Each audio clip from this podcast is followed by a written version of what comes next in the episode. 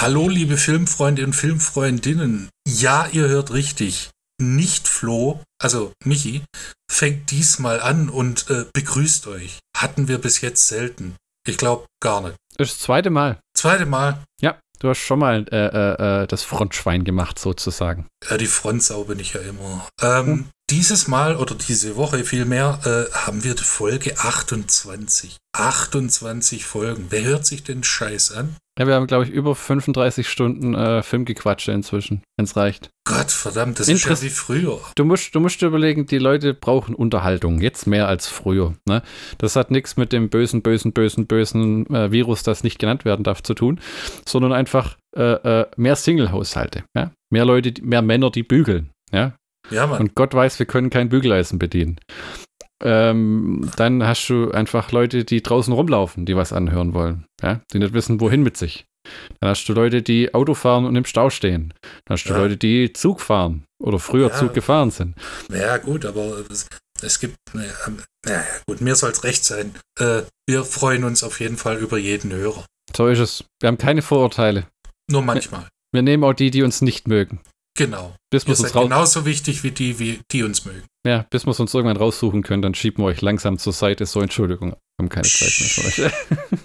Folge 28, was nehmen wir durch? Ein wunderbares Kleinod äh, des Action-Video-Genres Deadly Prey.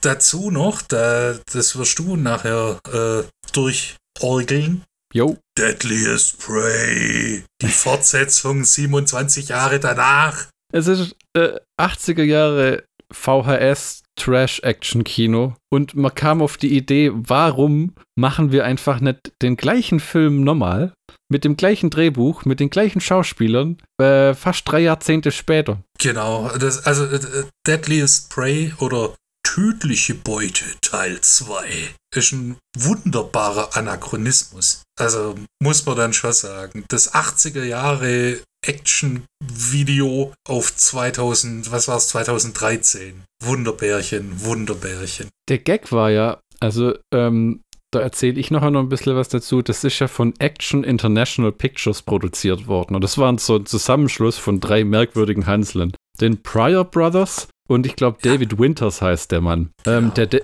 der David Winters war auch ein interessanter Kerl, wenn du dem, der hat im deutschen gar, äh, Wikipedia gar keinen Eintrag, aber im, äh, im Englischen eines, einen sehr, sehr ausführlichen Lebenslauf. Und äh, was für dich interessant sein dürfte als Fan, das war der Mann, äh, äh, der Alice Coopers Welcome to My Nightmare Video gedreht hat und ihn seiner heutigen Frau vorgestellt hat. Damn, okay, nice. Ja, ja, der, der, der, hat, der hat sogar noch Filme mit Raquel Welch gedreht. Also das war mehr so sein, oh. sein Ende seiner Karriere, diese Trash-Action-Filme. Also das man muss sagen, Action International Pictures war diese Firma, die diese Action-Trash-Filme in den 80ern gedreht hat, wo Leute auf den Covern entweder Frauen mit großen Brüsten oder Typen mit Muskeln und mit einem Gewehr, das gleichzeitig noch einen Raketenwerfer, eine Laserkanone und eine Shotgun unten dran hatte. Und einen Kugelschreiber. Ja, aber Ein keine Mikro Offiziersgewehr. Aber keine Mikrowelle, das hat man schon in den 90ern dann in Beverly Hills Cop 3 dazu erfunden. Genau. Die haben reihenweise so Trash rausgepumpt, der sich halt auf VHS gut verkauft hat. Und was mich interessieren würde allerdings ist, dieses Deadly Prey wird laut YouTube-Reviews als so Trash-Klassiker gehandelt. So, Jetzt frage ich mich aber immer, wie dieser Film überhaupt in den Umlauf kommt, weil so richtige Veröffentlichung laut Wikipedia erste DVD-Veröffentlichung 2010 und auf Blu-ray. Und davor muss echt übers Internet dieser VHS-Rip rumgereicht sein worden ja. sein. Weil, weil kannst du mir nicht erzählen, dass irgendwie von 89 oder 88, wo das Ding auf VHS rauskam, irgendwie jemand 20 Jahre lang die VHS rumgereicht hat. ne, ich glaube, das ist im Zuge der Digitalisierung und ja. äh, des, äh, nennen wir es mal, Datensharings. Mhm. Äh, dass das echt neu, ein neues Feuer entflammt hat. Ja, und ich glaube. Das finde ich gut. Hm. Das ist tatsächlich so. Das hat, der, der Hype hat dann die DVD-Veröffentlichung befeuert. Ähm, und es gibt auch eine Blu-ray, wo sie schamlos den Film in VHS-Qualität auf Blu-ray gepresst haben, nach dem Motto, ja, ja, die Leute kaufen das. Ähm, das ist schließlich die erste Blu-ray von dem Film. Und, und ich glaube wirklich, dass der Erfolg nochmal von dieser Neuveröffentlichung so viel Geld reingespült hat, dass sie gesagt haben, was können wir denn machen? Eine Fortsetzung. Und dann haben sie wahrscheinlich gedacht, äh, weil das Merkwürdige an dem Film ist ja, es ist nicht so wie The Room. Also es ist nicht lächerlich, weil die Leute so schlecht sind, dass man drüber lachen kann, sondern es ist teilweise sehr viel handwerkliche Liebe in diesem Film. Und auf der anderen ja. Seite sind solche Dummheiten mit drin, dass man sich denkt, ja. wow. ja, also tatsächlich, äh, Deadly Prey habe ich mir angeguckt und war in den ersten 15 Minuten so sauer. Oh, okay. Weil, weil die, die Handlung oder die Taten der Charaktere sind so dumm. So dumm. Aber das, das, das, ja, das habe ich mir auch gedacht, ja. Er stand ab Minute 20, habe ich dann gedacht, weißt du was? Ich habe manchmal solche, solche Filme oder ja, solche Filme, wo ich mich emotional investiere und das viel zu sehr. Mhm. Äh, das, das war bei Herr der Ringe so, wo ich wirklich im Kinosessel mich festgekrallt habe und dachte, oh Gott, wenn Helm's Deep fällt, dann ist alles im Dutt, Alter. Bis sie mir dann selber gesagt hat, Alter, das ist ein Film. das ist alles cool, Alter. Und bei dem Film war es dann so, okay, ich muss jetzt einfach denken, das ist so ein Paralleluniversum, wo alles Sinn, wo, wo die Taten und Handlungen Sinn ergibt. Hm. Dann war es okay. Hm. Ich habe mich zwar immer noch aufgeregt, aber nicht bis arg. Ja, okay. Ich finde, für mich war es so, ich habe den ersten anguckt, das Original von 88 und habe mir gedacht, ja, okay, also ich sehe den Unterhaltungswert und den Gag, aber richtig so zu einem kompletten cineastischen Erlebnis wurde das für mich erst, als ich dann dieses Remake-Sequel gesehen habe mit halt, wo sie tatsächlich die gleichen Schauspieler, die teilweise auch 30 Jahre lang einfach nichts gemacht haben, ausgegraben haben. Das fand ich so gut. Das, ich habe mich gefreut, als dann äh, Fritz Matthews äh, dann äh, ein kleiner Spoiler, aber äh, Fritz, äh, Fritz Matthews dann plötzlich gekommen ist als der Zwillingsbruder, weil er im ersten Teil ja, ja. verreckt ist. Und dann kommt der Zwillingsbruder und ich hab gejubelt. Als Thornton. Die haben alle so Namen in dem Film. Und dieser Hogan lebt das ja, dieser Schauspieler. Wie heißt er nochmal? Ähm, nochmal äh, David Campbell. Also wirklich, äh, äh, dieses, der ist im 2013er noch krasser sein eigener Charakter als im Original. Ja. Dieses mit seinen vielen Close-ups. Ja, äh, es ist, es ist so wunderbar trashig. Und ich, ja, und ich muss sagen, ähm, der ähm, äh, äh, wie, Ted Pryor, ja. der diesen Denton spielt, ähm, im Original ist der geradezu albern muskulös. Ja, der war ja Bodybuilder auch. Ach, tatsächlich. Weil mir, mir gefällt der im, im neuen Film Deadly Spray besser, wo es so ein bisschen ledrig ist und immer nur leicht muskulös, aber einfach nur älter und uh, weil mit diesem Fukuhila da im, im, im Original, oh, ja. oh ja. Das einzige, äh, meine Sympathiefigur, wie immer bei meinen Sympathiefiguren, ja. geht natürlich drauf. Es ist der Vater, stimmt's? Nee, den habe ich gehasst. Der hat mich, äh, der hat mich zu arg an äh, den äh, britischen Komiker Bernard Manning erinnert. Oh. Ohne dass er den Charme von Bernard Manning hat. Oh. Nee, ähm, Jack Cooper. Der ist ein alter Vietnam-Kumpel mit seinem ah, Muschelkopf. okay, okay. Da war mir aber schon von Anfang an klar, dass der äh, draufgehen muss. Ah, okay, okay, ja, ja. Der wird in so einer Szene über den Haufen gebolzt. Ja, es, es ist wunderbar. Soll man. Ja, komm, mach mal. Die Handlung.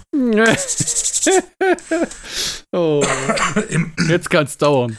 Ja, und, und zwar äh, kann es deshalb dauern, weil im Prinzip wiederholt sich der Film dreimal. Und zwar in, und in der ersten Minute hast du, also wenn du ein Waffennarr bist, dann kommst du so auf deine Kosten. Das ist ein Waffenporno, die, der, die ersten fünf Minuten, weil nur Waffen durchgeladen werden. Mhm. Es werden nur Waffen durchgeladen. Und du, hast, du guckst dir das an und denkst, okay, noch eine Waffe, okay. Äh, ah, noch, äh, noch eine Waffe, okay. Du, ah ja, und jetzt das Magazin in, oh, okay, noch eine. Äh, du spürst ja. förmlich den Charme dieses VHS-Schnittes mit diesen Texteinblendungen und allem, wo sie dann oh, dieses Bild gefreeze-framed haben, um den Titel ja. einzublenden. Ich habe ich hab mich schon gewundert, ob dann äh, plötzlich äh, Simple Minds kommen. Don't You Forget About Me von Breakfast Club. Weil äh, genau das, so ist es nur mit einer Knarre in der Hand. oh. Ah, also äh, eine Söldnertruppe jagt einen Mann. Ähm, er wird äh, ziemlich äh, verletzend Fetti genannt. Und du hast nicht wirklich so eine Ahnung, was die vorhaben. Auf jeden Fall jagen sie den. Hm. Der kann den auch äh, eine Zeit lang entkommen, äh, ist verletzt und hat eine Millisekunde einen Anfall von Eiern. Weil er dann äh, die so ein bisschen äh, verarscht, so von wegen, hey, ihr, äh, ihr Trottel, kommt und holt mich. Und dann holen sie ihn und ballern ihn über den Haufen. dann äh, wird, äh, wird die eigentliche Story eingeführt, äh, von wegen, dass die Söldnergruppe übt, aber nicht äh, wie die Bundeswehr, äh, so mit, wir tun jetzt so, als ob du verletzt wärst, sondern wir üben die Menschenjagd und mit wirklichen Menschen. Das sind so, so, so Hired Guns, die, wenn sie im Land rumhocken und sich langweilen, einfach Leute im Wald töten, weil sie sich beschäftigen müssen. Ja, aber zu Übungszwecken, zur Ja. Übung, zur Ausbildung. Es hat keiner Spaß dran, es muss halt sein. Genau. Und äh, anscheinend machen sie das so, die fahren einfach äh, durch die durch Los Angeles und äh, suchen dann so Leute auf der Straße und denken äh, und bewerten die dann so so wie ja, den könnten wir nehmen. Nee, lass mal. Und da treffen sie auf Michael Mike Denton, der gerade den Müll rausbringt. Und nach dem Weg gefragt wird. Genau. Und äh, dabei dann eine uffe Fresse kriegt und in den Die kommen wie in so einem 30er Jahre Agentenfilm mit so einem Totschläger von hinten, so patsch, Ja, und genau. schmeißen den da rein. Sie wissen noch nicht, dass das ihr größter Fehler war. Ist auch dieser Twist mit dem, mit dem, äh, äh, ja. Hm. Dann bringen die den äh, zur Söldner, äh, zum Söldnercamp, äh, wird dann hier zur Jagd freigegeben. Ja. Renn. Was? Renn. Ich werde euch alle umbringen. No shit, Alter. Das macht er. Weil tatsächlich, es dauert keine 15 Minuten und der Typ legt halt los. Zuerst denkt man, das ist ein muskelbepackter Fukuhila-Trottel, äh, der halt durch, durch den Wald joggt, weil das seine mo- morgendliche Route ist. es ist essentiell, was ich als Franchise bezeichnen möchte, dass Leute durch den Wald rennen. Das ist sehr wichtig in diesen beiden Filmen. Menschen natürlich. müssen durch den Wald rennen. Ja, weil das ist wie in Vietnam, Mann. Ja, genau, genau. Das ist so eine Krankheit von diesem David A. Pryor, dem Regisseur. Der hat vielleicht Dutzend Action-Trash-Filme gemacht, die alle irgendeine Vietnam-Anspielung hatten. Ich habe nicht geguckt, ob das, äh, äh, äh, ob der tatsächlich in Vietnam war und da versucht hat, so ein Trauma zu vermarkten oder so oder was das sollte, aber alles immer Vet- Vietnam-Veteran. Der hat sogar irgendeinen Film gedreht, der hieß irgendwie ähm, Vietnam Nightmare oder sowas, wo Mhm. ein, ein Veteran in den Straßen von New York Albträume hat, dass er wieder in Vietnam ist und dann nimmer zwischen Realität und Vietnam unterscheiden kann und irgendwie durchdreht. Äh, viele Leute haben ja äh, gesagt, das wäre so ein Rambo-Klon. Das habe ich nicht ganz. Im Äh, Wald, ich meine, jein, ich verstehe das, äh, also Rambo 1, ich verstehe, weil Hm, Rambo ist im Wald und hm, überlebt im Wald und wird gejagt. hm. Ja, boy.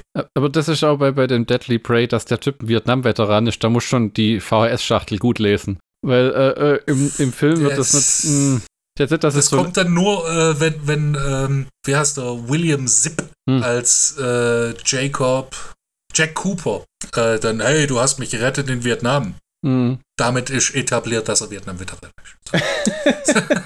Und ja, ja, ja. Es gibt jetzt kein so ein cooles Flashback im, wie am Anfang vom Exterminator oder sowas, Nee. wo sie die Hälfte vom Budget verbrennt, verbrannt haben. Buchstäblich. Ach so, äh, hier. Und man könnte ja auch, äh, also es ist, äh, Leute sagen, es ist ein Rambo-Klon, aber was ja hier noch viel wichtiger ist, im Prinzip ist Tödliche Beute 1 eine Literaturverfilmung. Ah, Tatsächlich. nämlich basiert so äh, das Konzept der Menschenjagd auf äh, Graf Sarov, Genie des Bösen. Das ist eine äh, Kurzgeschichte äh, aus den 20ern, ähm, bei der einfach auf Leute Jagd gemacht werden. Also es wird auf das, auf das gefährlichste Tier der Welt Jagd gemacht. Den Menschen. Je, je länger wir das machen, desto mehr habe ich das Gefühl, es gibt nur drei Typen von Filmen. Ähm, und zwar irgendwie die, die Menschenjagd, dann gibt es ähm, Literaturverfilmungen. den Widerstand der irgendwie das Signal unterbrechen muss. Und dann gibt es noch äh, den gut, die guten alten, Der was war das dritte? Äh, die Wissenschaftler, deren Daten gestohlen werden oder irgend sowas. Ja, irgendwie was anderes scheint es gar nicht zu geben als Vorlage. Was machen wir denn? Äh, was, wenn wir zwei davon kombinieren? Das, und, und es, muss immer ein, wird, äh, es muss immer ein, äh, entweder ein Veteran sein oder äh, ein, also ein Ex-Soldat, ein Ex-Cop, ein Ex, von mir aus auch FBI-Mann, Ex-Geheimagent. Hm. Das gleiche kreative Genie, das, ähm, das die meisten Steven Seagal-Drehbücher geschrieben hat. Wo spätestens dann wo Steven Seagal 200 Kilo wog und sie sagen, als Ex-CIA Navy SEAL, wo du denkst, Navy SEALs sind welche der durchtrainiertesten Supersoldaten überhaupt und der kommt wie angerannt. Okay, gut, aber weißt du, was ja, gut, die, die, Zeit war halt nicht, äh, nicht ja, ja. gut zu ihm. Der, das war, und er nicht gut zu sich, der hat jetzt seinen Menschen verkauft. Hm.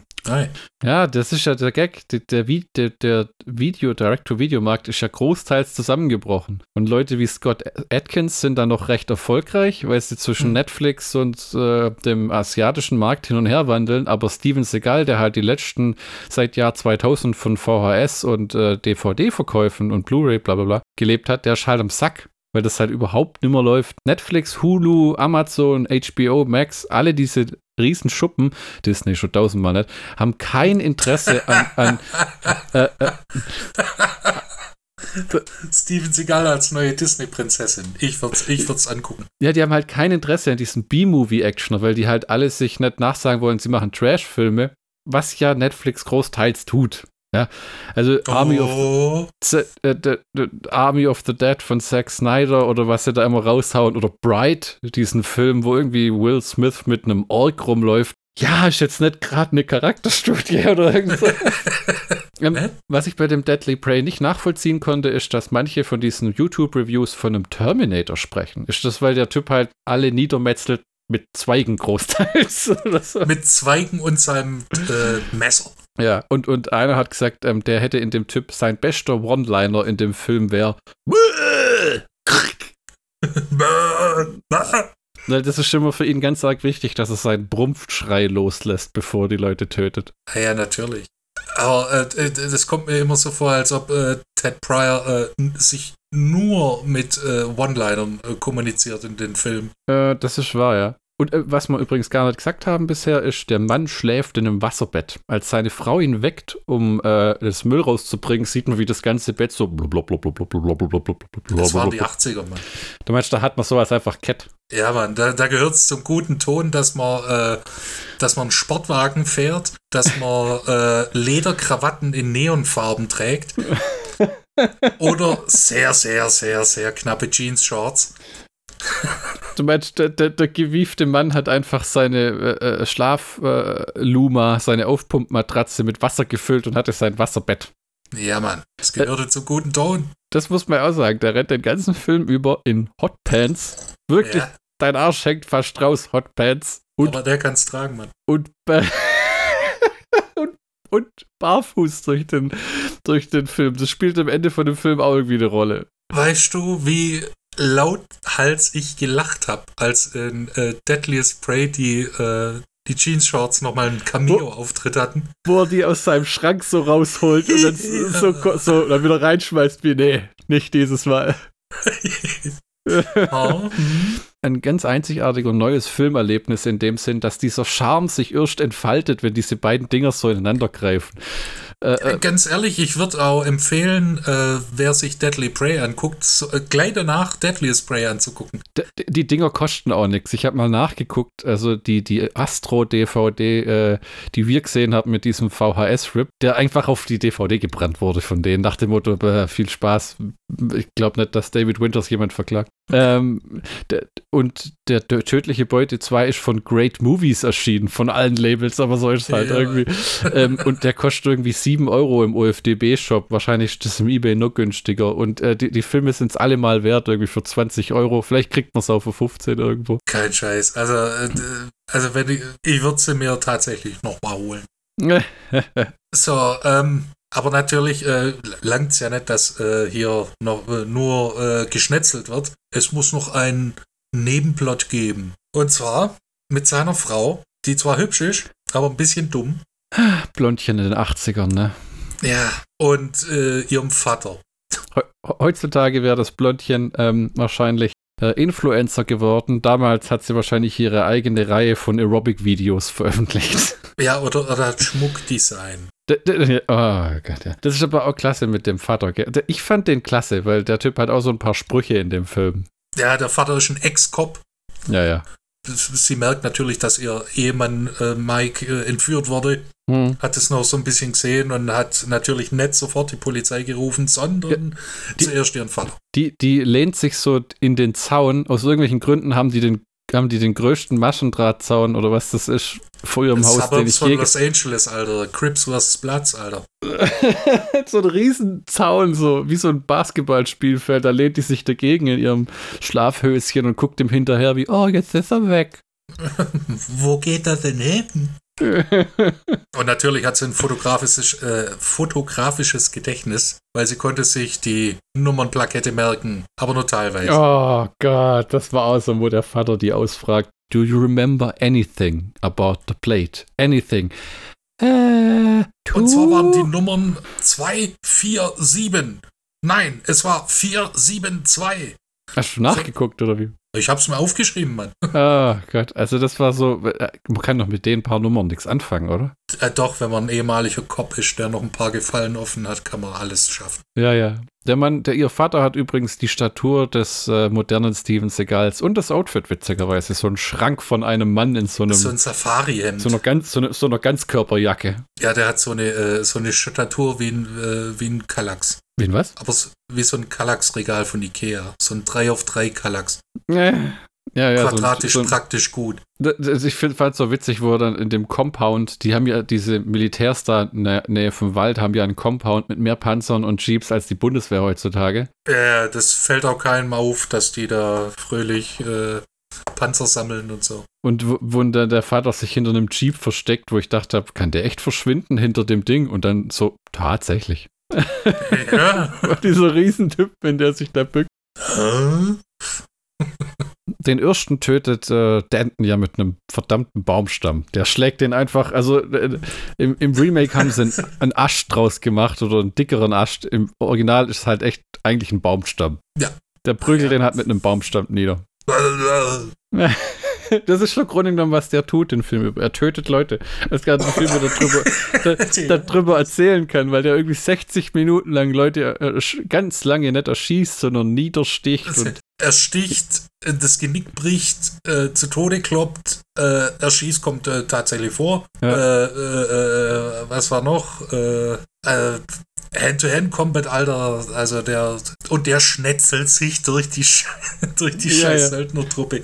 Das einzige Mal, wo er, äh, wo er sowas wie äh, Mitleid oder sowas äh, äh, empfindet, ist dann, wo er seinen alten Buddy Jack Cooper trifft, gespielt von William Zipp. Mhm.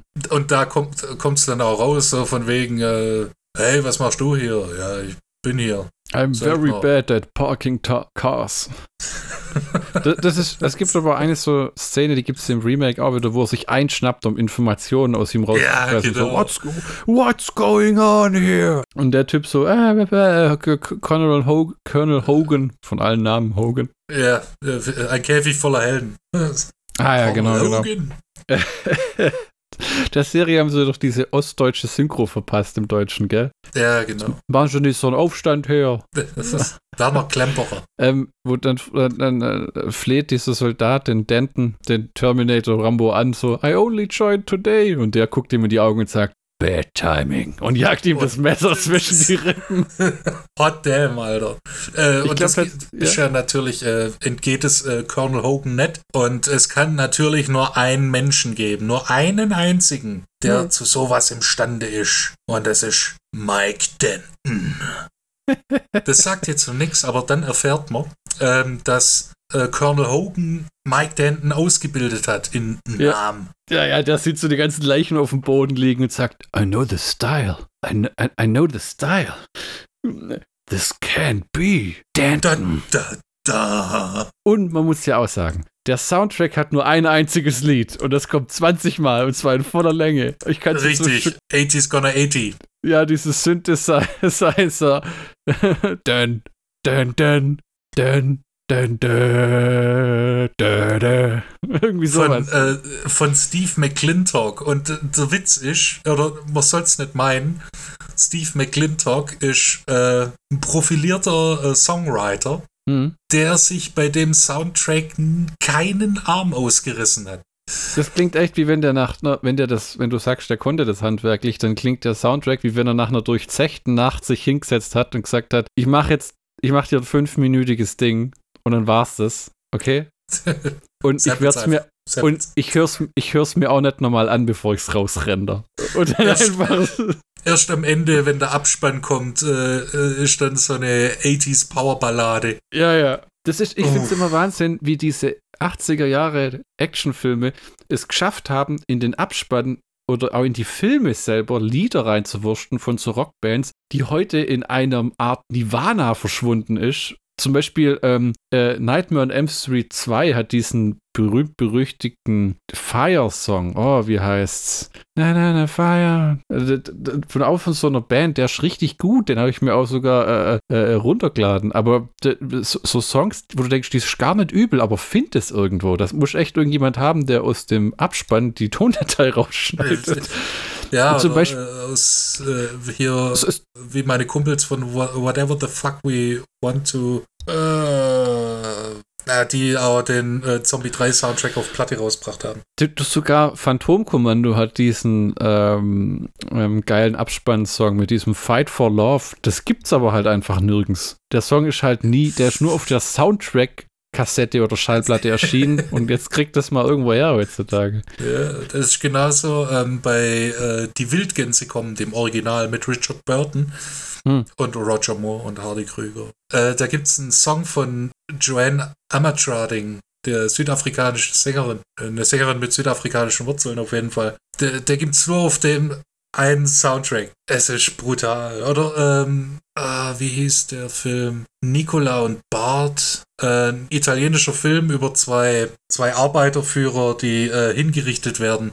Da äh, gibt es auch einen Song von Joanne Baez, der nur auf dem Soundtrack erschienen ist. Äh, komponiert von Ennio Morricone. Das sind solche musikalischen Kleinode, da muss man Glück haben, dass man die mal findet auf, irgendeiner, auf irgendeinem Sampler.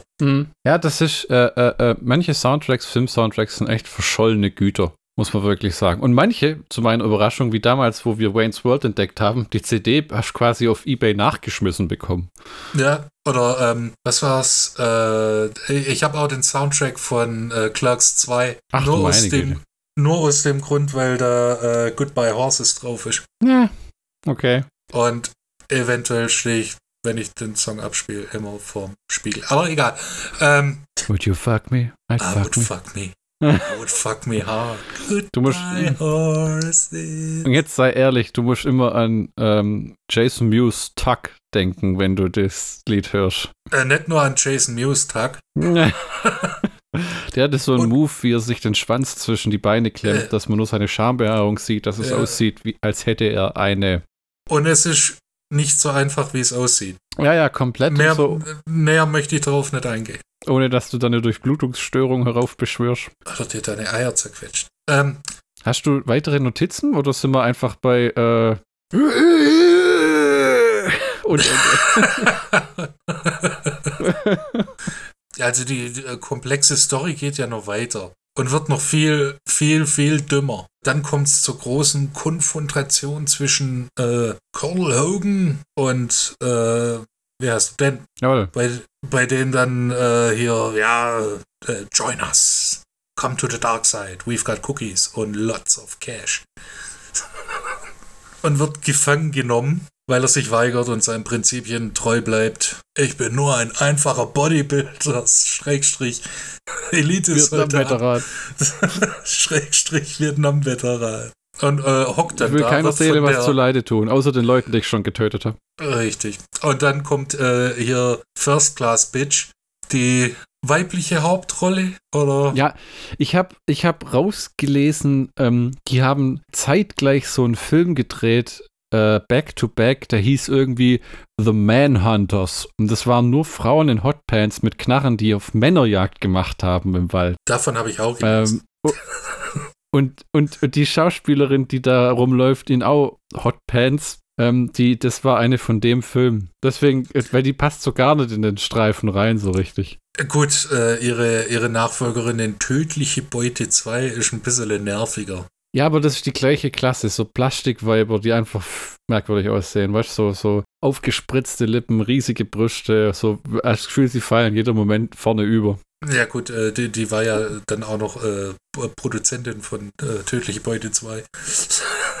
Ach du Schande. Vielleicht war es irgendwie dann die junge Ehefrau von, von irgendjemandem. Man weiß es nicht. Auf jeden Fall äh, ist King Bitch 1, nennen wir sie mal so, gar nicht über Mike Denton erfreut. Und hm. äh, ja, man kann es nicht quälen nennen, aber äh, es soll so aussehen, als ob sie ihn quälen würde, mit, indem sie ihm Wasser ins Gesicht spritzt. Böse, böse. Und äh, William Zip, Jack Cooper, sein Buddy in Vietnam, den er gerettet hat, rettet ihn. Also schneidet ihm die, die, den, das Seil durch. Oder schneidet es an, damit er dann äh, King Bitch eine verpassen kann. Oh ja, die bekommt eine. Aber und zwar John Wayne hätte stolz geklatscht, wenn er das gesehen hätte. so nach dem Motto, oh, frontal mit der Faust, nicht mit der offenen Hand, das wollte ich auch schon mal machen. Ich habe viel darüber gelesen, aber es noch nie getan. Das ist auch cool. Im, Im, Remake überlegt er sich dann, oh, soll ich die Frau schlagen? Und dann, uts, haut das in nieder. Das, ja, und entleert sein Magazin. Jedenfalls äh, entkommt äh, Denton dann wieder und äh, das fröhliche äh, Geschnetzel geht weiter. Er ähm, sticht noch mehr Soldaten nieder und hm. bricht denen ins Genick. Äh, und also im Prinzip geht äh, geht's wieder los. Das ist wie so ein Werbeblock, der zwischen einem Film kommt, gell? So, ah, jetzt bringt er wieder fünf Minuten Leute um. Meine Lieblingsszene ist, wo er unter, wo er so ein Maschinengewehr auf den Boden legt äh, und, und, sich dann unter Maschinengewehr eingräbt, mit Laub bedeckt äh, und dann Loch aus dem Boden hervorbricht. Ähm, der Typ das Messer reinjagt. Das, das Tolle ist ja an den, äh, äh nennen wir es mal Opfern, die haben kein peripheres Sichtfeld. Das heißt, was was in ihrem ja, ja, Tunnelblick ja. nicht auftaucht, das, das, sehen sie auch nicht. Da kann Mike Denton neben denen stehen. Das, das ist aber im, im, Remake genauso. Das ist, wenn so ein äh, Charakter, das ist so ein Filmemacher-Ding von denen, aber wenn ein Charakter im Widescreen-Bildschirm, also im Widescreen-Bild läuft und er guckt nach links mit der Waffe, dann kann von rechts der Typ einfach ins Bild hüpfen und den niederstechen, so nach dem Motto, oh, wo kamst du denn her? Ja. Weil wirklich absolut zero peripheres Sichtfeld. Die sollten ja, alle mal ja. zum Optiker gehen. ah, das, das, ist aber auch so wie in beiden Filmen, wenn der Typ beschossen wird und er hat keine Munition mehr, dann zieht er immer das Magazin aus der Waffe, um sich zu versichern, dass es leer ist. Ja, dann, dann, lässt er die Waffe komplett fallen und du denkst, was? Äh, ja, dann gut, läuft äh, einfach dann. Zu seiner Verteidigung, es liegen genügend Knarren rum. Ja, ja, aber von den Leuten, find, die er abgestochen hat. Aber ich finde, dass wenn er dann die Waffe fallen lässt und wegrennt, dann rennt er in so einem Tempo wie lieber angeschossen werden als stolpern. Vorsichtig, vorsichtig. Augen auf beim Waldjoggen. und dann hat er ja überall immer Knarren deponiert und so, ne? Ja, also es, es liegen wirklich genügend im Wald. Und überzeugt er nicht einen mit purer Willenskraft, ihn nicht zu erschießen? Wo, ich weiß wo, nicht, ob das, äh, ob das nicht im zweiten ist. War das im zweiten, wo er keine Waffe hat und dann starrt er einem so in die Augen, so nach dem Motto, don't do it, son. Und äh, äh, der Typ, ah, das ist im, im zweiten ist, wo der Typ dann auf ihn anlegt und dann, äh, ah, ja, genau. Dann äh, fliegt er mit der Granate und in die im, Luft. Äh, Im ersten ist, kommt dann Jack Cooper und rettet komm, ihm das Leben. Ja, es gibt aber auch nochmal, glaube ich, eins, wo er dann so einen Typen in einen Zweig schmeißt und aufspießt. Ah, ja. So, nach dem zweiten Geschnetzel, also Schnetzelblock, sagen wir mal, äh, schafft's Denton äh, zu sich nach Hause äh, zu gehen. Also er taucht dann plötzlich vor seiner Haustür auf, geht dann rein und wird dann von King Bitch begrüßt, weil äh, Colonel Hogan äh, hat seine Frau entführt. Ja, und äh, der Schwiegervater wird erschossen, weil Ja, der, Because der, of reasons. der, der Schwiegervater, den wir jetzt großteils ausgespart haben, der wurde ja am Anfang von der Tochter dazugeholt, um den Denton zu suchen. Und der, der schießt dann tatsächlich diesen Auftraggeber vom Hogan, der dieses Camp finanziert und hat da ein paar ganz witzige One-Liners. So zum, also einen zum Beispiel, wo er sagt, ich weiß nicht, was es war, so, are you involved in this? No, you're a liar. Liar. Blam! Äh, äh, äh, friend or foe? Friend. Ah. Liar. Ja, also der hat ein paar ganz gute Sprüche, aber der Schauspieler ist furchtbar hölzern, äh, auch nicht sonderlich charmant und, und hat so, so ein, hat aber auch wirklich dummen Dialog, den er runterrattern muss, so mit You people are the problem, while the hardworking people are suffering, you are stuffing your uh, uh, wallets with their hard-earned money. Blam! So. Yes. Und dann begeht er einen Mord. Ja, genau. Also er, er fehlt nicht groß. Und er hat auch nicht wirklich was beigetragen zur Handlung, so gesehen, ehrlich gesagt. Er hat halt irgendwie.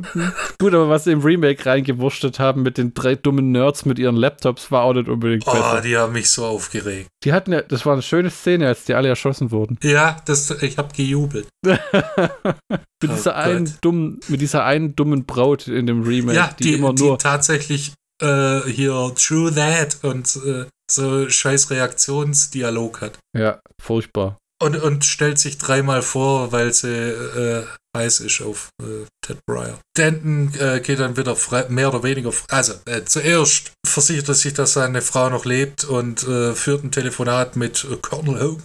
Als dann aufgelegt wird, nimmt er sich King Bitch vor, schlägt die K.O. und entleert sein Magazin in sie.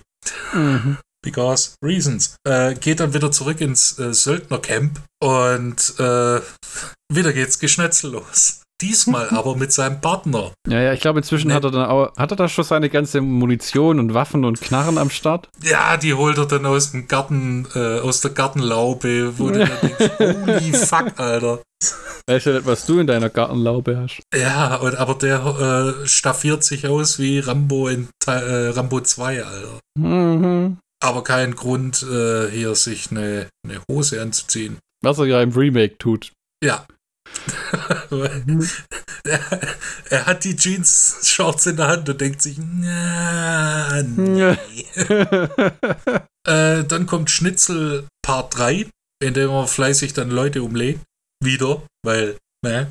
Ich habe leider nicht mitgezählt, was der äh, Bodycount ist, aber Oh, ich würde wirklich sagen, das sind 60 oder so im Endeffekt. Wobei er die gleichen Leute bestimmt dort sieben, acht Mal umbringt. ja, gut. Das, Ich finde es immer witzig, wenn er Leute mit Zweigen tötet. Mehrfach schubst er Leute in so Zweige. Im Remake gibt es ja ganz, ganz, ganz viele Kills per Booby-Traps, wo er dann den Leuten so, der schießt denen auch so Zweige in den Hals und so Zeug. ja, und äh, Sprengstoff, beziehungsweise Das- im Remake sind Handgranaten, im Das, äh, Das- Original ist Plastiksprengstoff, weil er Das das, in seiner ja- Gartenlaube hat. in Rambo First Blood, den ich bestimmt seit sieben, acht Jahren immer gesehen habe, lebt er ja in so einem richtigen dreckigen Wald. Ja, also Wildschweine und Matsch und er sitzt in so einer alten Bergmine. Das hier ist eigentlich eine entspannte, stets sonnige Lichtung. Also, Hallo Kalifornien. ich meine, Denton hat es auch nicht einfach. Ja, der hat Hunger und das Beste, was er sieht eines Abends, ist halt eine Ratte. Ja, zu, Ähm. zuvor äh, schlägt er sich, äh, äh, frisst er einen Wurm und das äh, hat er tatsächlich getan. Ja, Also ich bin auch, Ted Pryor hat einen Wurm gefressen. bin auch sicher im Remake, wo er eine Dose Hundefutter frisst, dass sie gesagt haben, komm, das müssen wir uns geben. Und dann hat er halt so eine Dose Pettigrew aufgemacht und Ja. äh, sich, sich reingelötet. Aber, aber das isst er mit Gusto. Also kein Ekel oder so, sondern nö, ist geil. Der läuft ja dann im Original auch so zwei so Trotteln, so, so, so, so Hillbillies über den Weg, Ja, und die äh, dann den Rattenschwanz finden. So, ja, genau. This boy's been eating rat. City Boy eats everything. Das soll ja in Kalifornien, auch zehn Meilen außerhalb von Los Angeles spielen. Hm. Da gibt es nicht so wirklich Hillbillies. Also zumindest keine Alabama Ja, ja, ja, ja. wie sie dargestellt werden. Aber das nur am Rande. Vielleicht waren die im Urlaub oder so, mit ihren Shotguns. Ja, es waren ja auf der Vogeljagd oder so. Ja. Und werden dann über den Haufen geballert. Ja. Gott, verdammt, so viele sterben. Ja, es werden viele erschossen. Ich meine, im, im, im, im Remake wird einer, der erste, der im Remake erschossen wird, ist einer von den Paramilitärs, der einfach nur stolpert und dann so, äh, ich habe meinen Knöchel verstaucht. Und der andere, Blam, blam, blam! Sofort über den Haufen schießen, wie so ein Pferd, das sich einen Fuß gebrochen hat. Meinst du, ein verstauchter Knöchel? Der Typ hätte wahrscheinlich sogar weiterlaufen können. Ja, aber halt. ja, keine Gnade in diesem Dojo. Mhm. Und äh, was, was ich auch so ein bisschen übergangen habe, ist äh, Fritz Matthews, der einfach wunderbar ist mit seinem schwarzen Tanktop, Alter. Und seiner Sonnenbrille. Ja, oh Gott, ich liebe den Mann. Dem sein Tod ist aber auch eine Kultszene, die den Trash, die den, die den Trash-Klassiker-Faktor des Films rechtfertigt. Ja, und zwar wird ihm der Arm abgetrennt.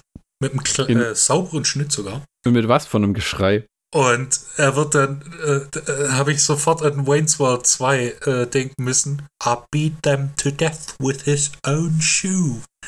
er wird mit seinem eigenen Arm zu Tode geprügelt. Jawohl, denn Denton nimmt, was er gerade zur Hand hat. oh, war ja fünf Mark in die schlechte Witzkasse. Oh ja.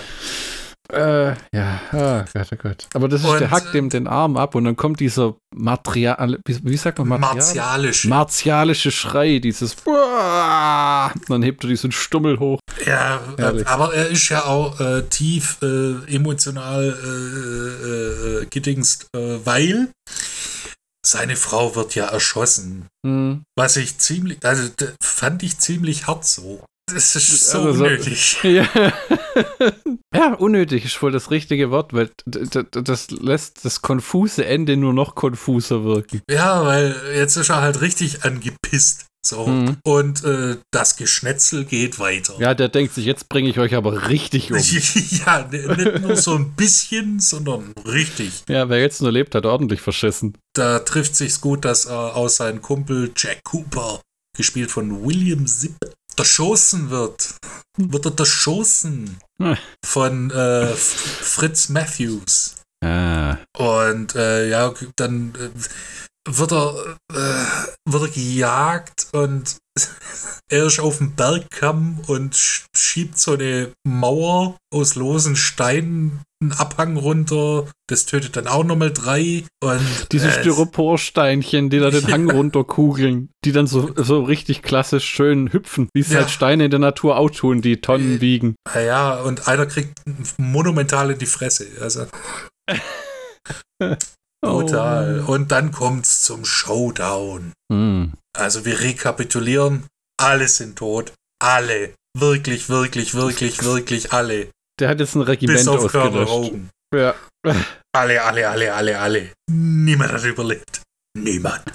Außer Colonel Hogan. Und dann kommt es zum Showdown und äh, es ist dann ein bisschen leicht verwirrend, als dann gesagt wird, zieh dein Hemd aus und schmeißt noch den Skalp von, von Thornton, von ah, dem, Matthews. Den er skalpiert hat, genau. Ja, also nicht nur mit seiner eigenen Hand er, erschlagen, zu Tode geprügelt, sondern dann auch noch skalpiert. Okay, äh, schmeißt den so vor Hogan und dann geht die Menschenjagd los. Zumindest denken wir das. Bis zum Anfang von Deadliest Prey oder Tödliche Beute 2. Uh, das war eine wilde Fahrt. Also tatsächlich, das, ich habe 15 Minuten gebraucht, bis ich mit dem Film warm wurde, aber dann war es wirklich. Uh. Das, ist, das Ding endet ja einfach nur, der sagt zu dem Hogan, run. Und der, you can't be serious. Run! Und der Typ läuft so, an, ans, läuft so äh, nach dem guten äh, äh, äh lieber angeschossen werden als stolpern ganz vorsichtig da weg. Und dann äh, Denton reißt einfach nur seine muskelbepackten Arme hoch und gibt sein Bestes. Und dann legen sie das, dann legen sie das mit Hall nochmal drunter, ja. frieren das Bild ein, sagen, druck das Poster. und, und dann kommt äh, Don't You Forget About Me von Simple Minds. Nee, äh, die Powerballade von Steve McClintock. Aber da kommt, ja, das ist so ein typischer 80er Jahre, so ein bisschen wie das Ende von Exterminator, wo sie immer singen, Oh, your fight was for nothing, you lost everything, uh, what are you going to do, you lost now, wo sie immer die Tragödie des Charakters besingen.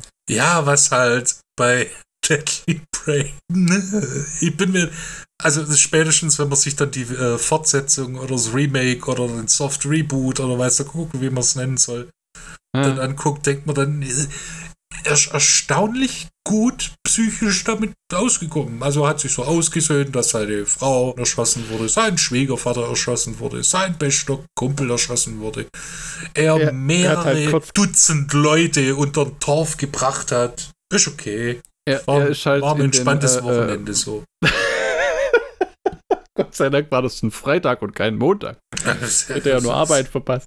Das, ich finde, ich find, äh, der, der ist im, im Remake, fährt er halt in den neuen Ehefrauenladen und holt sich halt eine andere. Ja, und holt sich dann auch noch einen Sohn. Ja, so, so ein Kind, das ab und zu mal eine Rolle spielt. Ähm, aber der, der Film war ja im Grunde genommen für Action International Pictures das Nightmare on Elm Street für New Line Cinema. Der hat quasi dem Studio so einen Push verpasst. Mich hätte es interessiert. Ich könnte wetten, damals lief viel über Videotheken. Mhm. Wie die damit Geld verdient haben, das finde ich ja nirgends mehr raus. Also diese Leute leben noch, also der Produzent David Winters, der ist gestorben. Ähm, Ähm, aber diesen, David A. Pryor auch. ah, okay, Ted Pryor gibt es tatsächlich noch. Ja, Ähm, äh, mich hätte interessiert einfach, wie man dann, ich meine, lief das über die, äh, den Verkauf von den VHS-Kassetten? Äh, äh, oder damals war das Videotheken, die Videotheken großes Ding. Und die haben diese Filme wirklich ja quasi rausgeschissen. Also die haben, äh, die haben in den 80ern ungelogen 20 so Dinger produziert und dann in den 90ern nochmal 10 und dann war es Mitte der 90er vorbei. Weil dann kam irgendwie Terminator 2 und äh, äh, Filme wie Jurassic Park und dann war es so ein bisschen kurz mal rum mit dem Action-Trash. Das kam dann erst wieder, wo die DVD kam, witzigerweise. Ne? Ja, und dann ging ja, ja. ging- dann, dann ging es ja eigentlich wie so ein Mode, die wiederkommt, ging es gerade weiter. Dann haben, die, haben sie die ganzen alten Actionstars genommen, sogar die Cynthia Rothrock und äh, Lou Diamond Phillips. Witzigerweise war das Roger Corman, der ja dann diese ganzen Trash-Action-Reihen gestartet hat. Mhm. Bloodfist und und und äh, Fist äh, of Blood.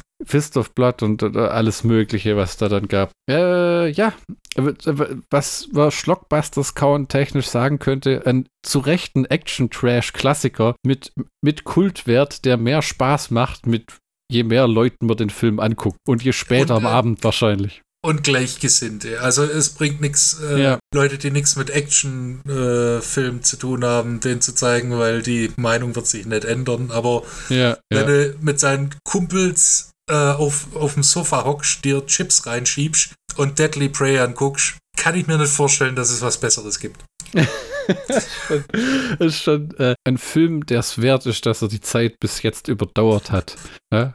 Man hat zwar Also- hölzerne, äh, hölzerne Dialoge, hölzernes Schauspiel, Ja, das aber man ist- hat One-Liner galore. Das ist ja im Original wie im Remake. Du hast nicht wirklich das Gefühl, dass die Filmemacher ihr Handwerk beherrschen, aber es sind auch nicht richtige Amateurfilmer. Ja, also äh, tatsächlich, ich würde jede, also Deadly Prey und Deadliest Prey würde ich jedem Asylum High Film vorziehen. Und Octopus Film. Nur und weil- Seerobben Film. Nur weil du nicht Aquarium of the Dead angucken willst. Richtig. Ähm, wir kommen zu Deadliest Prey. Äh, Da, das quasi Remake-Parodie-Sequel zum Original. Ähm, vorneweg, da es hier aber um zwei Filme von Action International Pictures geht, etwas zum Studio, das äh, die legendären Schlockfilme wie Deadly Prey, Space Mutiny, Phoenix the Warrior, Thundertronic, Mission Cobra oder Alien Terror produziert hat. Also, äh, ich habe mal tatsächlich die Filme auch angeguckt, also so IMDb-mäßig, ob das was ist, was wir mal durchmachen wollen und äh, nein. Nicht wirklich. Äh, d- ja, wie gesagt, das sind die Filme, die damals diese super ansprechenden VHS-Cover hatten. Das gleiche Masche, die Roger Corman bei Galaxy of Terror verwendet hat, nach dem Motto, das muss gut aussehen. Ob das mit dem tatsächlichen Film irgendwas zu tun hat, sei dahingestellt. Action International Pictures AIP, auch bekannt als Westside Studios, ist ein 86 gegründetes Filmproduktion und Vertriebsfirma äh, für Billigfilme. AIP wurde von David Winters, David A. Pryor und Peter Ewell äh, gegründet. Ähm, es fungiert, das Ding fungierte auch als Distributionsplattform für internationale Filme. Also die haben auch Zeug einfach aufgekauft und vertrieben. Winters kaufte seine Partner 92 aus. Und laut der Internet Movie Database produzierte AIP zwischen äh, 1988 und 1994 17 Filme im Eigenproduktion und hat 41 weitere äh, äh, mitproduziert. Das klingt jetzt blöd, aber das muss man sich so vorstellen. 17 Filme haben sie direkt selber gemacht und 41 haben sie halt irgendwie den 50.000 Dollar entgegengeworfen und gesagt, wir vertreiben das noch. Also insgesamt so, äh, sollen es äh, 48 Filme gewesen sein. 15 dieser Filme wurden von Pryor geschrieben und inszeniert. Winters führte Regie bei drei der Filmen, darunter Space Mutiny und produzierte 28 der Filme. Yuval schrieb, inszenierte und produzierte zwei der AIP-Filme, Dead End City und Firehead. so Komfortrichle Teil 3. das ist äh, das sind, man muss aber sagen, viele von diesen AIP-Filmen sind im Äther der Zeit versch verschollen. Ähm, also ich habe mal geguckt, es gab keine äh, äh, DVD-Veröffentlichung, keine Blu-rays und Pipapo, was glaube ich damit zu tun hatte, dass die Dinger zum Großteil auf Video gedreht wurden, auf Video geschnitten wurden. Das heißt, es existieren keine Negative, die man irgendwie auf DVD remastern, pressen, was auch immer könnte. Und ich könnte wetten, dass halt so eine VHS-Kassette von 88, die jetzt irgendwie 30 Jahre später in den Player gelegt wird, ganz gute Chancen hat, einfach kaputt zu sein. Weil ich glaube, Band wird mit der Zeit ja nicht besser, oder? Äh, nee, aber ich habe zum Beispiel von der Band Sodom ein VHS, das sah wirklich, also das hat auch noch, das war damals Laden neu, mhm. ist auch äh, 30 Jahre lang nicht gelaufen und das ging eigentlich relativ gut. Hm. Also dann ist vielleicht eine rechte Geschichte, ja? Also ich würde ich würd so hart abfeiern, wenn es eine AIP-Gesamtbox äh, geben würde. Tatsächlich, ja. Das wären so für ein Fuffi irgendwie so die Best-of, die zwölf besten Filme oder irgendwas. Weil ich glaube, vieles davon hat einen hohen, amüsanten Trash-Faktor. Da wird auch ein bisschen komplett scheiße dabei sein, aber. Ich will Fritz Matthews. ähm, hier noch ein paar Details zu ähm, David Pryor. Äh, der Deadly Prey, äh, der, der Regie geführt hat. David A. Pryor, geboren am 5. Oktober 55, gestorben 2015, zwei Jahre nach Deadliest Prey, war ein US-amerikanischer Regisseur, Drehbuchautor und Produzent, Mitbegründer von Action International Pictures. Pryor begann seine Karriere mit dem Horrorfilm Sledgehammer von 1983 und dem Actionfilm Killzone äh, beide mit seinem Bruder Ted in der Hauptrolle. Kurz nachdem er seine Pat Partnerschaft mit dem erfahrenen Produzenten David Winters eingegangen war und äh, diverse Filme von äh, äh ähm, sein, äh, mit äh, seinem Bruder als Star gedreht hat, wurde er dann dieses Studio gegründet, wo Klasse Klassiker hervorgegangen sind wie Deadly Prey, Aerobicide, ein Aerobic-Horror-Action-Film und dann noch den tief inspirierten Titel Man Killers. Das war das, was ich vorher äh, erwähnt habe, äh, mit diesen Frauen in Hotpants, die alle Typen im Wald töten. Die so, den haben sie so wie, die haben ja zum Beispiel, manchmal gibt es ja so Filme, die werden back-to-back -back produziert, zum Beispiel die 15 Avatar-Sequels oder ähm, ähm, Back to the Future 2 und 3, Zurück in die Zukunft und auch Deadly Prey und Man Killers wurden parallel gedreht. Wahrscheinlich also gibt's sind sie dann in einer äh, Riege mit Herr der Ringe. Ja, da, Wahrscheinlich gibt es in Mankillers dann einen Compound und kein Hogan, sondern eine Hogine, äh, die dann da äh, äh, auf Leute Jagd macht. Da, da ist vielleicht buchstäblich einfach die Handlung, sie jagen Männer statt einfach nur Leute. ah ja. Ja. Ähm, ab dem Jahr 2000 führte Pryor Regie bei Action- und Horrorfilmen. Er hatte sich mit Winters wieder vereinigt und seine Regiearbeit äh, 2015 hätte der dann bei diesem komischen Dancing It's On Regie führen sollen, was dann aber Winters selber gemacht hat. Der irgendwie auch ein, ein, ein Tanzlehrer und choreografisch. Äh, David Pryor starb am 16. August 200, 2000, 200, 2015 im Alter von 59 Jahren. Ähm, sein, Brut, äh, sein, Bruder schrieb auf Facebook, äh, äh, er hat einen langen Kampf gegen eine schlechter werdende Gesundheit verloren. Also 59, huiui, schauen. Frühes, frühes Alter. Na, Krebs, ne? Hm. Ähm, wir haben den Originalcast wieder im Film. Ted Pryor als Michael, Mike Danton. Dann äh, Michael Charles Pryor, der Sohn von Ted Pryor, als äh, Michael Danton Jr damit der Familie bleibt, wie bei den Eagles. David, David Campbell als Colonel John Hogan. Ähm, Fritz Matthews als Thornton, der, der angeblich 37 Pfund oder Pounds, nicht Pfund, 37 Pounds abgenommen hat, um in dem Film mitzuspielen. Fand ich, als ich das gelesen habe, habe ich es so abgefeiert. Ja, die Idee, dass man für sowas so eine körperliche Anstrengung auf sich nimmt, ne? Ja, und dass, dass der das auch noch durchzogen hat. Ja, ja, das sieht gut aus in dem Film. Also für, für sein Alter und so und auch in den Kampfszenen. Klar, das sind alles äh, dieses klassische Ding, die Männer sind etwas auseinandergegangen und breiter, was ich immer interessant finde, weil bei vielen sieht das gar nicht aus, wie wenn die dicker werden, so wie wenn der Knochenbau sich irgendwie verändert hat. Ist das auch mal aufgefallen? Bei, äh, speziell jetzt bei Deadliest Prey äh, ist ja. mir nur aufgefallen, dass sie tatsächlich ein bisschen älter aussehen. Also Ted Pryor hätte ich nicht erkannt, ohne Fukuhila. Ja. Das ist wahr. David Campbell ist ein bisschen knautschiger geworden. Ja. Und äh, Fritz Matthews ist einfach äh, Fritz Matthews und äh, über alle Zweifel erhaben. Ich Dann hätten wir Ted Khomeini als Alison Danton und Tara Klein-Peter als Sophia. Die auch noch ähm, Produzentin oder ausführende Produzentin von dem Streifen war. Da stellen wir keine weitergehenden Fragen. Zur Handlung. Knapp drei Jahrzehnte nach seiner, nach seiner Entführung durch den psychopathischen Captain Hogan muss sich der hartgesottene Vietnam-Veteran und Elitesoldat Mike Denton erneut dem Rachedurst seiner Erzfeinde stellen. Ist Denton immer noch der Beste? Äh, zu dieser Frage noch die Tagline vom ersten Film. Den haben sie damals auf Video verkauft mit In Vietnam, he was the best. He still is. Ja. Äh, der Film beginnt genau wie das Original mit den Militärs, die einen Typen durch den Wald verfolgen. Äh, und im Hintergrund wieder der ikonische Soundtrack, wo ich mir nicht sicher war, ob die den neu aufgenommen haben oder ob die den tatsächlich einfach rauskopiert haben. Hört sich an, als ob sie den tatsächlich rauskopiert haben. Gell, weil es klingt ein, ich habe gedacht, ha, hat das jemand nachkomponiert, aber irgendwie klingt es dann doch so leicht dumpf und von damals. Ja, und äh, wenn du sagst, der Film beginnt so wie der letzte Film. Es ist exakt das gleiche. es werden Waffen durchgeladen und es rennt ein Mann durch den, äh, durch den Wald. Diesmal aber kein, äh, kein Moppelchen, sondern so ein dürrer Geschäftsmann. Es ist aber so verrückt, weil dieser Film das Konzept von einem Remake einfach richtig macht. Also bei so, bei so The Thing, Dawn of the Dead oder was es alles gibt, da denkt man sich so, hm, ja, okay. Aber hier ist tatsächlich so, so, Wirklich? Okay, das würde ich mir tatsächlich mal angucken. Hast du dir nämlich nicht auch gedacht, nach dem ersten, jetzt bin ich aber mal gespannt, was der zweite Teil sein soll. Oder hast du dir das angelesen, dass das tatsächlich so ein Reboot-Dings-Remake sein soll? Äh, äh, du hast mir tatsächlich gesagt. Oh, okay. Also ich wusste, wusste was äh, mich ungefähr erwartet, aber was mich dann, was ich dann angesehen habe, hat mich schockiert und dann doch begeistert.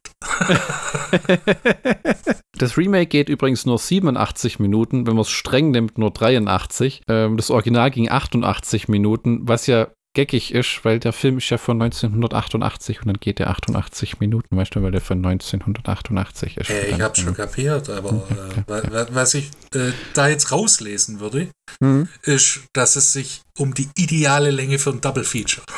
Ja, das ist wohl wahr. Die kann man beide hintereinander gut wegschauen. Was den Film vom Ton her etwas komisch macht, ist, dass alle Geräusche von Atmo-Mikros an der Kamera stammen. Also das merkt man am Anfang, wo die die Waffen durchladen. Da haben sie nichts irgendwie nachträglich eingefügt, sondern da haben sie einfach den Ton vom Kameramikro oder vom Tonmischer vor Ort, dem Tonmann, extrem hochgezogen. Das heißt, wenn der die Patrone einlegt, musst du aufpassen, wenn du das mit Kopfhörer anguckst, dass dir nicht die Löffel wegfliegen. Ging dir das auch so? Äh, nee, ich hab's äh, tatsächlich über normale Lautsprecher. Und da war's okay. Ah, okay, okay, okay, okay. Hogan, der ja am Ende von ähm, Danton weggejagt wird, wo man dann denkt, okay, vielleicht hat er dann nach dem Freeze-Frame-Schrei gejagt tatsächlich. Nein, Hogan ist im Gefängnis gelandet. Der wird nämlich am Anfang aus dem äh, Knast entlassen und läuft dann, das ist witzig, es gibt eine Szene mit ihm in der Zelle und dann eine Szene, wo man so fast noch sieht, wie er so vor einem Gefängnis wegläuft, so nach dem Motto, ja, lauf mal vor dem großen Tor weg, damit es aussieht, wie wenn du krass entlassen worden wärst. Und wir erfahren dann, dass er 25 Jahre im Knast war, äh, nach, äh, seit dem letzten Teil. Und äh, während Hogan deutlich gealtert ist und jetzt ein bisschen, äh, äh, ja, sieht halt aus wie ein alter Mann, ne? Ähm, und äh, ist die Frau an seiner Seite im gleichen Alter geblieben. Der wird nämlich von so einer Plastiktussi im Jeep Wrangler abgeholt, die ihm dann erzählt, ja, hier und da und wir haben die Einheit wieder aufgebaut und er gibt ihr nur sein liebevolles Stop talking, bitch and drive. Und dann sieht man, wie sie wegfahren und äh, David Campbell lacht. Die hat so ein ralliges Grinsen im Gesicht bevor sie dann wegfahren. Ja, und äh, äh, das sieht man auch David äh, Campbell lachen. Wahrscheinlich hat er Echt? gerade einen Witz erzählt oder so. Ach Also ich so, kann mir ja, nicht vorstellen, dass das ach, im genau. Drehbuch stand. Also genau, die, die lachen beide so, aha, und werfen so den Kopf in den Nacken und dann fährt das Auto weg. Denton wird dann von seinem Sohn geweckt, um genau wie im Original den Müll rauszubringen. Denn so wachen halt die meisten Amerikaner morgens auf. Äh, ja. Großartig. Finde ich einen Geniestreich. Und äh, aus dem äh, äh, Knast entlassen stellt sich dann sofort raus, weil man schneidet um zu Hogan, der seine abgefuckte Truppe wieder zusammengestellt hat äh, und sich neue Deppen geholt hat, die für ihn äh, schnell sterben. Und Wir Denton hat die sich Band zusammen. und Denton hat sich natürlich eine neue Frau besorgt. Ne? Äh, hat mit der ein, ein, ein Kind bekommen und ähm, ja, die Lebensumstände von dem haben sich verbessert. Der hat ein schickeres Haus und im Original muss er nur zwei so Mülltüten händ, händisch raustragen. Jetzt hat er eine schicke große Tonne mit Rollen unten dran. Also es geht Ah. bergaufwärts im Leben von Mike Denton. Ja, Mann. Und im, im Original hat ihn ja jemand beim Müll rausbringen nach dem Weg gefragt. Dann hat er eine über die Ömme bekommen und dann ist er verschleppt worden. Und hier hält wieder so ein Typ an und fragt ihn nach dem Weg und er guckt dann so kurz nach links und rechts, so nach dem Motto, oh Gott verdammt, passiert's jetzt gleich wieder. It's happening again. ja, und der dann, dann so, nee, nee, ich wollte nur den Weg wissen, fährt weg und der so, ah, puh. Von unten aus dem Bild kommt so eine Faust und, und haut ihm auf die Fresse und dann ist was alles schwarz und ich glaube, das, Fun das, Fact: ja. Der Typ, der nach dem Weg fragt, ist David A. Pryor. Ach du meine Güte, okay. nett, nett, nett. Es ist ja wirklich so ein Familienfilm im Grunde genommen, ne?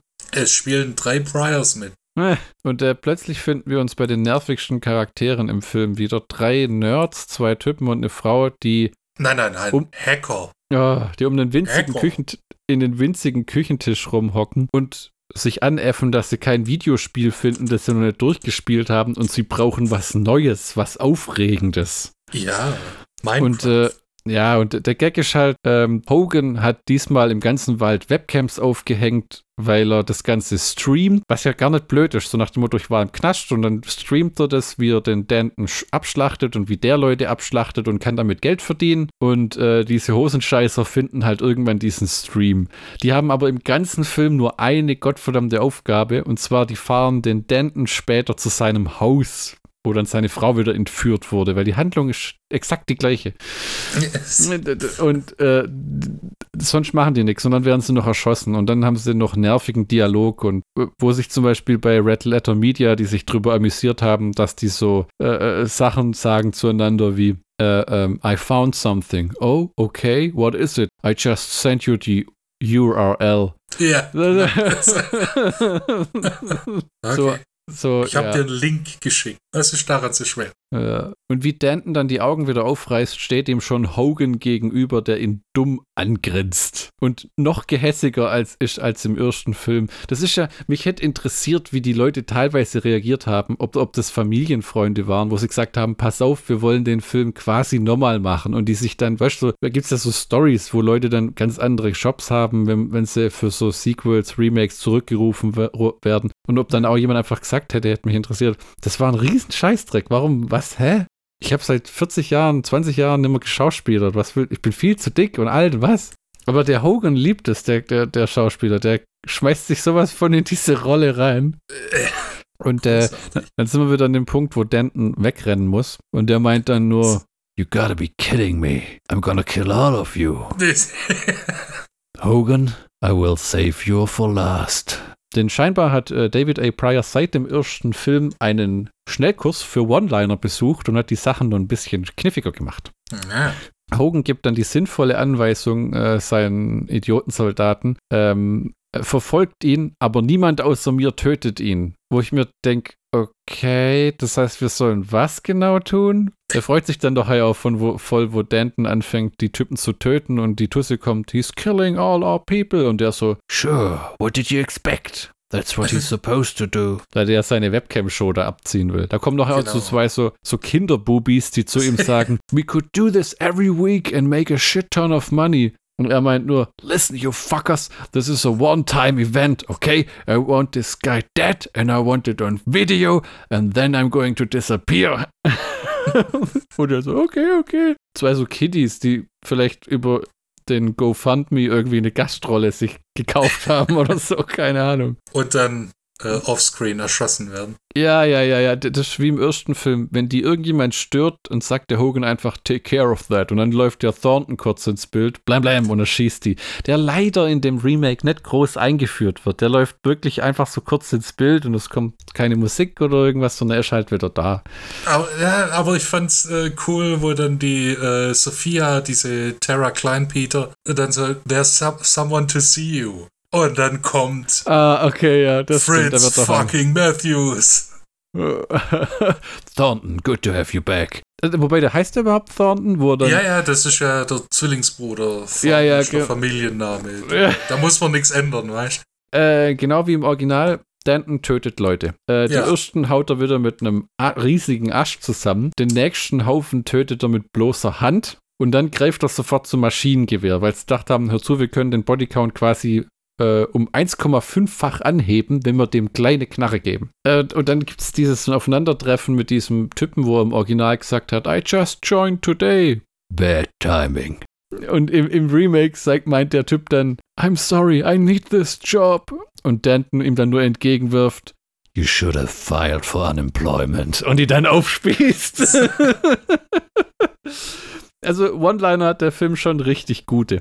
In einer Szene wird Danton dann von, äh, da stehen fünf Leute um ihn rum oder vier und du denkst, jetzt ist er geliefert, aber die begehen den klassischen Filmfehler und zwar greifen nach und nach an. Das ist, viele Actionhelden wären verloren, wenn mehr als zwei Leute gleichzeitig auf sie zukommen. Ich weiß gar nicht, ob ich Außer Jackie Chan. ja, du, der haut sich immer mit 15 Leuten gleichzeitig. Kriegt aber auf die Fresse. Viele Actionhelden kriegen ja nie auf die Fresse. Das, das fand ich bei Bob Odenkirks Nobody so witzig. Der kriegt so aufs Maul in dem Film.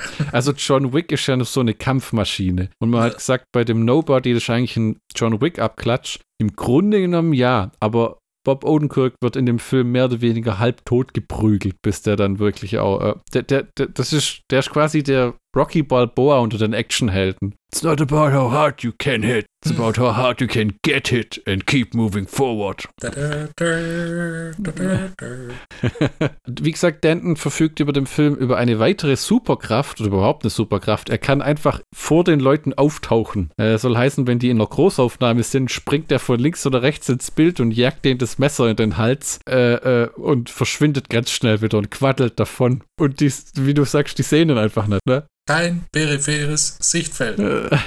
Vielleicht haben die alle einen grünen Star oder so. Ja. Im Original gab es äh, eine gute äh, Ratte zum Abendessen, äh, wobei natürlich Denton den Schwanz nicht gegessen hat, seid nicht albern. Und hier gibt es eine schöne Dose Hundefutter. Oh ja. Ja. Also ich weiß nicht, wenn man jetzt dir eine Ratte anbietet und eine Dose Hundefutter, was würdest du nehmen? Ich glaube, ich würde die Dose Hundefutter nehmen. Dose Hundefutter in der Pfanne, in Scheiben, leicht angebraten von beiden Aber- Seiten. Unser Hund hat teilweise Hundefutter, also gerade Nassfutter. Wenn du das aufmachst und das ist so ein Edelzeug, das kostet 5 Euro, 400 Gramm, da denkst du manchmal, du hast schon schlechter gegessen, wenn du das riechst. Es, äh, wenn du, gerade wenn du so Frühstücksfleisch oder so Dosenwurst aufmachst. Erinnerst du dich noch an das Schnitzel und die dazugehörige Soße bei uns in der weiterführenden Schule, in der Kantine? Dieses Schnitzel, das immer nach Fisch geschmeckt hat und diese Soße Ja, ja, weil, weil sie das immer in derselben Fritteuse gemacht haben. und das, diese Soße, die einfach nur so eine Schlacke war, wo du dachtest, ich glaube, wenn die die, die, die die Pfanne freikratzen, dann lösen sie das mit Öl auf und geben dir das als Soße. Ah ja, wenn du fünf Minuten gewartet hast, war das Pudding. Danton trifft dann irgendwann wieder auf Thornton und es kommt zur Konfrontation. Ich glaube, der wirft ihm auch kurz entgegen mit You killed my brother. Äh, äh, I killed you. Ja, genau. I killed you. You're dead. Und dann gibt Thornton nur zurück. Not as dead as you're going to be. und dann, es ist ja schon herrlich, wie man einfach alles ignoriert. Dann hauen sie sich auf die Fresse. Ja, Mann. Und äh, Thornton hat echt die Oberhand und will dann schon äh, Danton skalpieren. Aber dann kommt Hogan von hinten und fordert seine Loyalität, Loyalität ein, worauf er nochmal von ihm ablässt. Verrücktes Trivia-Bit für dich. Was glaubst du, macht Ted Pri äh, Pryor heute? Ich habe gesehen, dass er äh, Schauspielunterricht gibt. In Kalifornien betreibt der Mann eine Schauspielschule. Ja. Das, das ist wie wenn ich Leuten Matheunterricht geben würde. Ja. Das ist, äh, äh, äh, äh, Es ich kommt meine, drauf es an, ja- welche Mathe. Es ist ja das böse Vorurteil, aber manchmal those who can't do teach, ne? The blind leading the blind. Und äh, Ted Pryor war übrigens mehrfach im Playgirl als Centerfold. Irgendwo da draußen auf Ebay gibt es ein paar rare Ausgaben mit, äh, I'm on it. mit Ted Pryor. Wobei ich nicht weiß, war man im Playgirl komplett nackt? Äh, ja, der einzige, der aber einen irrigierten Penis hatte, Ah, war äh, Pete Steele von der Band Typo Negative. Das war der einzige, der mit irrigiertem Penis abgelichtet wurde. Frag mich, Ah, der andere haben alle- weiß. Akzeptier's einfach, dass ich's weiß. die anderen haben alle die Schlafnudel runterhängen. Ja. Ah ja, okay. Witzig. Aber ich finde die Idee witzig, so mit dem irrigierten Penis. So, mach schnell. Ich kann's nicht lange halten. äh, genug von irrigierten Penis. Ähm, Äh, Ähnlich wie im Original, wer hätte es gedacht, trifft er auf den Vietnam-Veteranen, der ihn gerettet hat und der ihm äh, später hilft, aus Hogans Gefangenschaft zu entkommen. Aber das ist leider nicht William Zipp. Ah, haben sie jemand anders? Leider gibt es keine, es wäre wirklich ein Audiokommentator und Making-of sehr interessant gewesen, aber das gibt's alles nicht leider. Die Veröffentlichungen sind auch ziemlich barebone, die man zu den Filmen findet. Ähm, Denton sch- schießt dann mit dem Granatwerfer seines Maschinengewehrs einen Hubschrauber vom Himmel. Ähm, das Ding ist, Apache, wo ich dachte, hab, äh, wo haben sie den ausgegraben? der, der war halt noch vorgerendert irgendwo, okay? Der erste ist so ein riesen CGI-Ding und wie er es abschießt, ist tatsächlich ein Modell, das explodiert. Ja gut, das ist halt äh, wie bei, was war's, Tiger Joe, wo dann halt eine Modelleisenbahn dran glauben muss. Ja, und äh, der Vietnam-Veteran wird dann leider wieder hingerichtet. C'est la vie. Ne, ja, die drei Schwachmaten mit ihrem Laptop fahren dann irgendwann durch die Gegend mit dem Auto, um Denton zu finden, weil sie meinen, sie haben ihn äh, lokalisiert. Was hirnrissig Ja, ist. Dann weil sie ihm helfen müssen. Ja, genau. Was wollt ihr Deppen tun? Äh, und die drei greifen ihn dann täglich auf und fahren ihn nach Hause, wo er wieder auf Hogans Tussi trifft. Ähm, die dann meint, Hogan hätte seine Familie entführt. Ähm, was Denton natürlich wütend macht und ihm wieder Anlass gibt, der Frau eine in die Fresse zu hauen und sie diesmal dreimal ins Gesicht zu schießen. Was sogar dieses Mal mit einem Bluteffekt direkt in die Kamera quittiert wurde. Und dann taucht Mhm. äh, äh, sein Sohn auf, den einer so ins Bild schiebt nach dem Motto, I found him wandering around the house. So, ah, sie haben die Frau geholt, aber den Sohn haben sie irgendwie rumstehen lassen. Dann äh, plündert er sein, sein äh, Waffenlager im Schreibergärtle mit äh, einer lächerlichen Anzahl an Pistolen und Waffen, muss man wirklich sagen. Also, ich glaube, das ist schon so ein bisschen als Pistolen, Gag gedacht. Gewehr, Der legt, Bazooka. der legt vielleicht 20 Pistolen auf den Tisch. Völlig Und nimmt, da, da hat auch äh, die Jeans-Shorts äh, sein Cameo. Ja, genau. Oder die aus dem Schutten nimmt und denkt, ja, äh, äh, nein. Hogan gibt unterdessen seinen Leuten eine motivierende Ansprache, der sich jetzt persönlich auf die Suche nach Denton macht ähm, und dann ähm, die Leut den Leuten Zuversicht gibt mit Fuck up and I will kill you myself and I've killed more people than cancer. Eine, übrigens muss sagen, die Gewaltszenen in dem Film sind ja oft eigentlich recht trashig. Ja? Aber eine, die ich wirklich übel fand, war, wo er in dem Remake einem ein Messer in den Kopf rammt und dann die Klinge abbricht.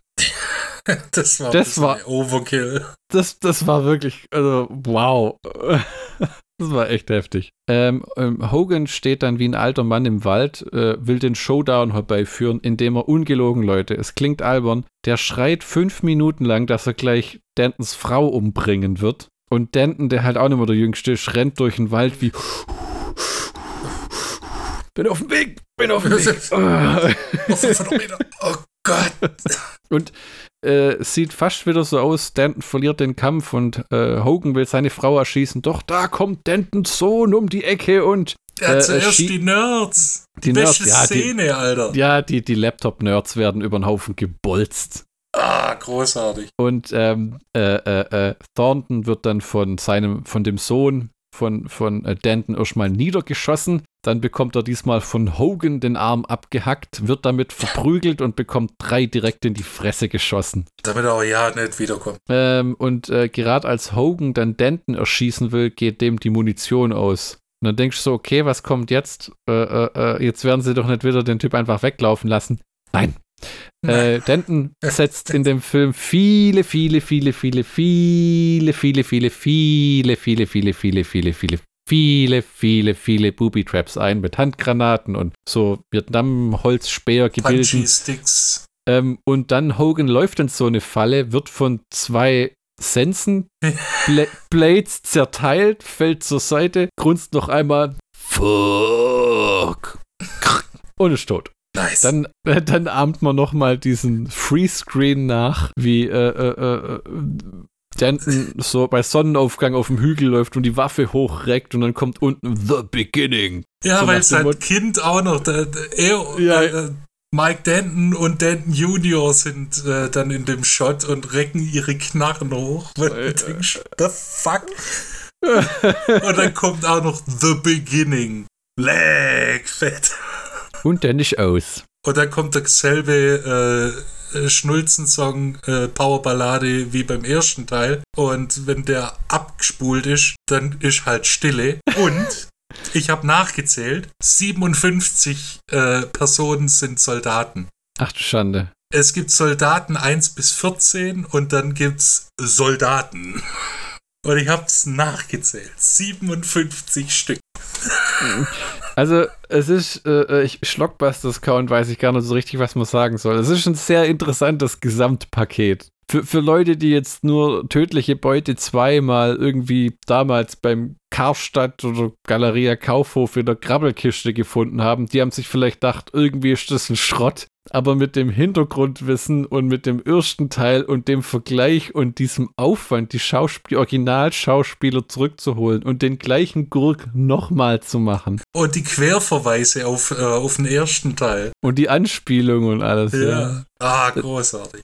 Das ist, man muss auch sagen, der Film ist von der Optik her sieht der gut aus. Viele so Direct-to-Video-Filme hatten zeitlang mal so ein so ein Trash-Look, wie wenn die mit so Amateurkameras gedreht worden wären. Aber das sieht tatsächlich hochwertig aus. Na, Also äh, handwerklich 1A. Ja, also das, das, ich würde mir ja wünschen, dass die weiter so Filme drehen, aber ich glaube, mit dem Tod von David A. Pryor hat sich das jetzt leider Gottes erledigt. ja. Ja, das war Deadly Prey und Deadliest Prey. Eine interessante Erfahrung, denn Deadly Prey, von dem wusste ich schon ganz, ganz lange. Ging dir das auch so? Ich habe den Namen gehört, aber äh, hatte nie äh, die Möglichkeit oder auch das Interesse nachzugucken. Ja, Es war halt so ein Filmtitel, wo man halt kennt, ja. aber ja, den Film nie gesehen hat. ja. Also es war wirklich, es war es war's wert. Das ist nett. Ja. Das, ich könnte mir tatsächlich vorstellen, äh, dass man den, dass man die zweimal nochmal aus dem Regal zieht und dann sich sagt, ja, die kann man nochmal angucken. Ja, So, allein, allein wenn dann einer kommt, magst du äh, Actionfilme, ja? Das musst du dir angucken. oh, herrlich. Deadly Prey oder Deadliest Prey, keine Ahnung, welcher ist besser. Nein. Welchen sollen wir zuerst sehen? ja, genau. ähm, dann, äh, ich glaube, das haben wir das Ende von der Episode erreicht, ne? Das Ende von Episode 28, die Rückkehr der Schlockbusters. Ja, Sie hörten Episode 28 des Schlockbusters Film Podcasts. Besprochen wurden Deadly Prey und Deadliest Prey. Moderiert von Michi und Flo. Noch mehr Hörvergnügen im Schlockbusters Katalog kennen Sie schon Episode 3 mit Uwe Boll und Far Cry und Tunnel Rats. Oder Episode 12 mit Rob Zombies The Devil's Rejects. Oder aber Episode 23 Vanishing Point und Eat the Rich. Nein? Worauf warten dann? Ist alles kostenlos. Kostet lediglich euch eure Zeit. Das Einzige, was ihr wirklich habt, was was wert ist. Und vielleicht ein paar Hirnzellen. In der nächsten Episode Nummer 29, denn wir können zählen, beschäftigen wir uns mit Rob Zombies Lords of Salem. Äh, Sie haben das Ende der Podcast-Episode erreicht. Es folgt ein merkwürdiges Geräusch.